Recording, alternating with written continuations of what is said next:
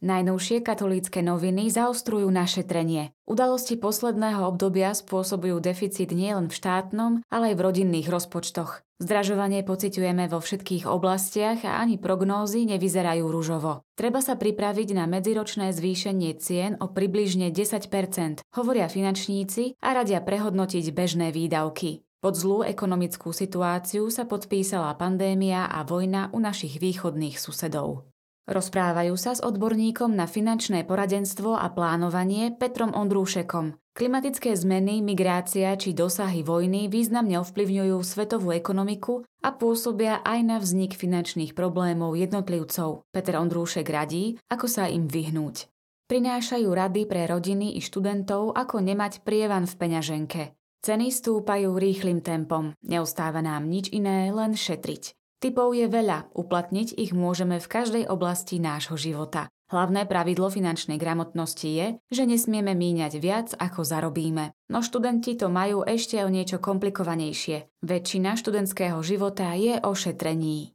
Vysvetľujú, prečo sú Božou bankou tu na zemi vrecká chudobných, vyradených a trpiacich. Chudobu sme stvorili my, nie Boh, ja a ty, naším sebectvom, hovorí svetá matka Teresa. Kríza u našich východných susedov nám ukazuje, že aj zahladiť ju môžeme len my, ja a ty, konkrétne prejavenou solidaritou.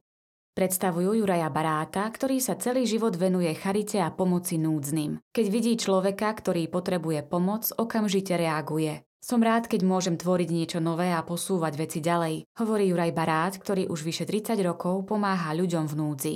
Riaditeľ dieceznej charity v Nitre a spoluzakladateľ organizácie Depol Slovensko na otázku, čo ho k charitatívnej práci priviedlo, odpovedá, že sa vždy snaží reagovať na výzvy, ktoré sa pred ním objavili. Približujú činnosť Košickej neziskovej organizácie Dorka, ktorá je domovom pre ľudí v kríze. Ľudia ohrození chudobou obvykle nemajú dostatok príležitostí, skúseností a zručností na to, aby si pomohli sami. Niekedy im stačí len pomôcť preklenúť krátke obdobie, hovorí Jolana Šuleková, riaditeľka Košickej neziskovej organizácie Dorka. Rodičom s deťmi v náročných životných situáciách tam pomáhajú postaviť sa znovu na nohy. Svetý otec František prijal zrieknutie sa pastoračného riadenia Prešovskej archieparchie, predložené arcibiskupom Jánom Babiakom a zároveň menoval vladyku Petra Rusnáka, bratislavského eparchu, za apoštolského administrátora sede vakante Prešovskej archieparchie. Viac informácií sa dočítate na stránke tlačovej kancelárie Konferencie biskupov Slovenska. Aprílové vydanie novín Slovo Plus, požehnané čítanie, sa venuje téme Veľkonočného rána. Môže Ježišovo víťazstvo nad smrťou premieňať aj naše životy? Téma Plus predstavuje čitateľom dva silné príbehy, ktoré dýchajú vierou a nádejou, hoci sú plné utrpenia. Manželov Gabiku a Igora už život poriadne preskúšal, svedčia však, že všetko ustali vďaka viere v Boha a modlitbám. Podobne aj manželia motýľovci hovoria, ako ich pán zázračne sprevádzal pri boji s rakovinou.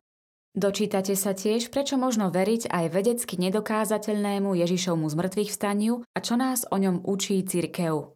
Noviny prinášajú aj rozhovor s grafikom a dizajnérom Matejom Hlavatým, ktorý si vo svojom vlastnom detstve prežil doslova neprežiteľné. Ťažkú autonehodu, kvôli ktorej sa ocitol na hranici života a smrti, zažil klinickú smrť aj mesiac v kóme. Viac o tejto téme sa dočítate v špeciáli Plus.